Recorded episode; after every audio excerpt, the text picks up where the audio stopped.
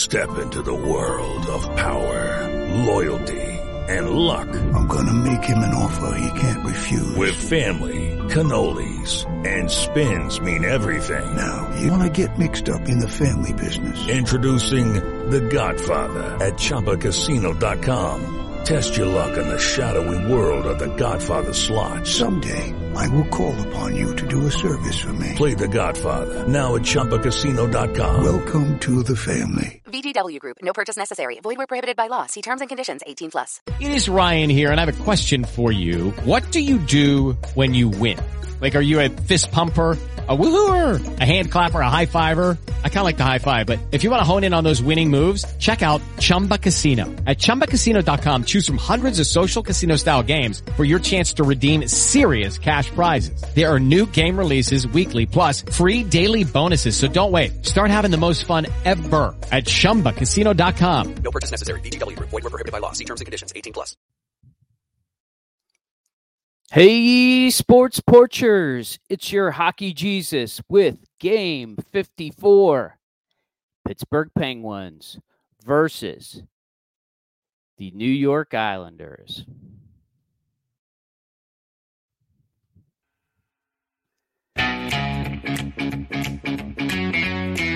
I'm all out of sorts tonight, boys. I don't know what's going on with these Penguins, but it's nothing good, I can tell you that. Tonight, Pittsburgh Penguins lose in overtime to the New York Islanders. So many ups and downs in this game, we're going to tackle them all, including the power play, the dreaded power play, the arch nemesis of the Pens this season, the power play. So hop on the porch. Let's get this party started.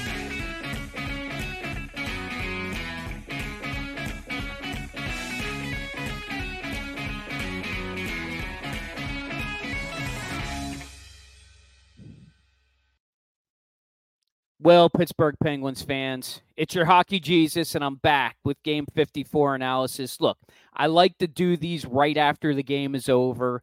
That way, I'm not biased by any media stuff that might be saying being said right now or tomorrow. You're getting it live, you're getting it raw. This is what the hockey Jesus does. Look, I'm not trying to be religious with the hockey Jesus title. I'm just trying to get disciples of the game of hockey. I love the game. I have passion for the Pittsburgh Penguins, but I can tell you tonight it's really hard to be a Pittsburgh Penguins fans, but I'll bring the passion no matter what happens. Let's break it down. So, Pittsburgh Penguins lose tonight 5-4 in overtime and they get the first goal. Marcus Pettersson gets the goal. God, does he look good up on that top pair? You know, uh, Sully moved the uh, defensive pairs around a little bit tonight had Pedersen up there with Letang, and um, they had um, Karlsson down on the second pair, and um, they dropped Graves the whole way down. They had POJ playing. Um, actually, they had POJ playing with uh, Letang, and they had uh, Pettersson playing with Karlsson. Sorry about that. And then on the third pair, um, they had Graves dropping the whole way down to the third pair uh, with Ruhwedel. And honestly, Graves played awful tonight. He had a terrible game, led to that fourth goal on a giveaway. He just he looks lost out, out there. Honestly, I think they need to scratch Graves. He needs to sit a couple games. They got Ludvig healthy. I don't see any reason to play Graves out there other than, you know, he's expensive. And maybe you want to showcase him to try and trade him here uh, now that the Penguins look like they are not going to be making the playoffs. But I can tell you, Pettersson's stock is way up. And of course, you know why? Because he's not signed next year. So he's playing for a contract. That guy's going to get a big contract. I hope the Pens can keep him. He's playing great. He had a goal tonight. He factored in on that fourth goal, too, even though he didn't get the goal from O'Connor. Um, but let's break down what happened. So, first period, you know, it was it was a lot like most of Penguins' first periods. They looked like they actually were getting outplayed and still came out with the uh, with the lead one nothing. That was a little surprising. You know, I, I went back and uh, kind of you know, on Tuesday nights I've got a I got a standing thing that I do, and um, so I got to go back and watch the game before I get it out to you. And uh, the first period looked, eh, not the script. Second period, okay, Pens are out there.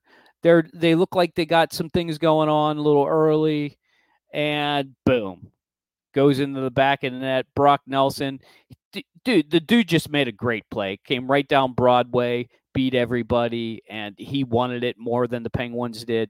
They get the goal, one one, and um, so then what happens? Penguins go on a power play, the good old power play. Yay, Penguins power play. You got to figure they score a goal against LA, number one penalty kill in the league. They've got the worst penalty kill in the league. Pens are going to do something, right? Well, the first power play, they don't really do anything. And what happens as soon as Barzal comes out of the box, guess what he does? He scores a goal. this happens to the Pens so much. I just can't explain it. It's like their bad power play just carries on into the next set of plays, and Barzal gets the goal. It's 2 1, and it's after that, you know, uh, Karlsson tries to make a play behind the net, and it before you know it, they blink and it's three one. And honestly, I, I I'm I'm looking at it on the app, and I can't believe it's three one. You know, almost the whole way through the second period, and I'm thinking, oh my gosh, what am I going to tell the fans so they don't jump off a bridge tonight? And fortunately, Lars Eller comes by. I mean, he scores a goal before the end of the second period. He just shoots the puck. Look, he just shoots the puck and it goes in a net. Went off of somebody, I think, in the front. But the Pens did have some puck luck tonight, which they haven't had in a while. So they get that, they get the goal, um, and and they're within striking distance. They come out in the fourth period. They, they actually come out firing pretty good, but uh, O'Reilly, like I said, gets that Graves pass, total giveaway right in the slot and he buries it. The Islanders are pretty good at taking advantage of uh, situations where if they get an opportunity, they bury the puck. They've done that traditionally against the Penguins. Not so much this year, but you know what? That Pelech Pulock uh, combination is is kryptonite to Sid. Sid just has such a hard time playing against those guys. You saw maybe in the replay where, you know, Sid was uh, hip checking guys to try and make some space. Those guys don't give him any space. They're really good against Sid, maybe some of the best in the league. Um, so the Pens are down four two. I'm thinking, okay, here we go. Got to jump them. Got to got to find a way they don't jump them off the bridge again. And then like magic, like with how many minutes left? There's like nine minutes left, and the Islanders had an opportunity where Ned kind of gave away the puck, and it looked like maybe a three on one, and he makes a great save to kind of bail himself out. And then at the eight minute mark, uh, Letang just shoots it. Uh, Puustinen gets the rebound. Look, I think Puustinen on that third line with uh, uh, dropping down, they dropped down uh, Reilly Smith to the third line to make space on the on the second line for um, the five foot two guy uh, Phillips they got from uh, Washington. By the way, not a fan of him. I I know he plays hard, but too small, just not the right fit. Look, nobody's a good fit for Gino now. We'll get to Gino in a second. Um, but Puustinen gets the rebound, good for him. So three guys, not called Sidney Crosby or Evgeny Malkin or Bryan Rust got to figure it's something good's going to happen. And then, you know, about a minute later, Drew O'Connor does the same thing. He looked like he was maybe trying to pass it to uh, the back door to Pettersson, goes off a skate, looked like Anders Lee's skate. And I'm like, wow, maybe they're going to do it. Now, I have to tell you, the rest of the game, they really pushed to get that other goal. They just ran out of energy. This is what I'm saying. When the Pens got to come back from a two goal deficit, it just takes so much energy to get to that level it's really difficult uh, to say, um, you know, to get that fifth goal. But as it turns out, we're going to go to overtime. So overtime, I don't think the Pens even control the puck once. Um, one line change. Sid comes on barely at the end there, and uh, Ryan Pelech just buries it right in the slot. He, you could hear it dinged off off of the off of the post and in. Look, it's a tough night for Ned. Ned tonight had an 848 save percentage. That's way below his his average. That's unlike Ned. He did have 33 saves, but it's a tough night for Ned to have have a little bit of an off night. It's a tough night for Sid not to get any points. Um, um, you know, five on five, and the Pens lose. So tonight, your Pittsburgh are gain a point. I know. Look, those of you who haven't listened to me or haven't seen me on YouTube, and by the way, if you like this, smash that logo, sign up, be a subscriber, give a like to the to the video. I'm here after every game, uh, and that's why I'm here. I'm here to give you raw analysis. I'm not thinking of what the critics are saying. I'm only telling you what the hockey Jesus is telling you. And right now, the Pens are in big trouble.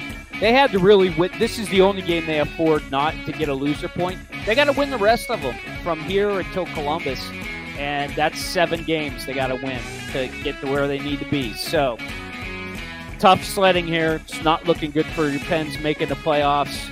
We're going to have to see what that means for the future. But stop back here on the porch and I'll give you the analysis. So until then, Pittsburgh Penguins fans, keep the faith. And let's go, Pens.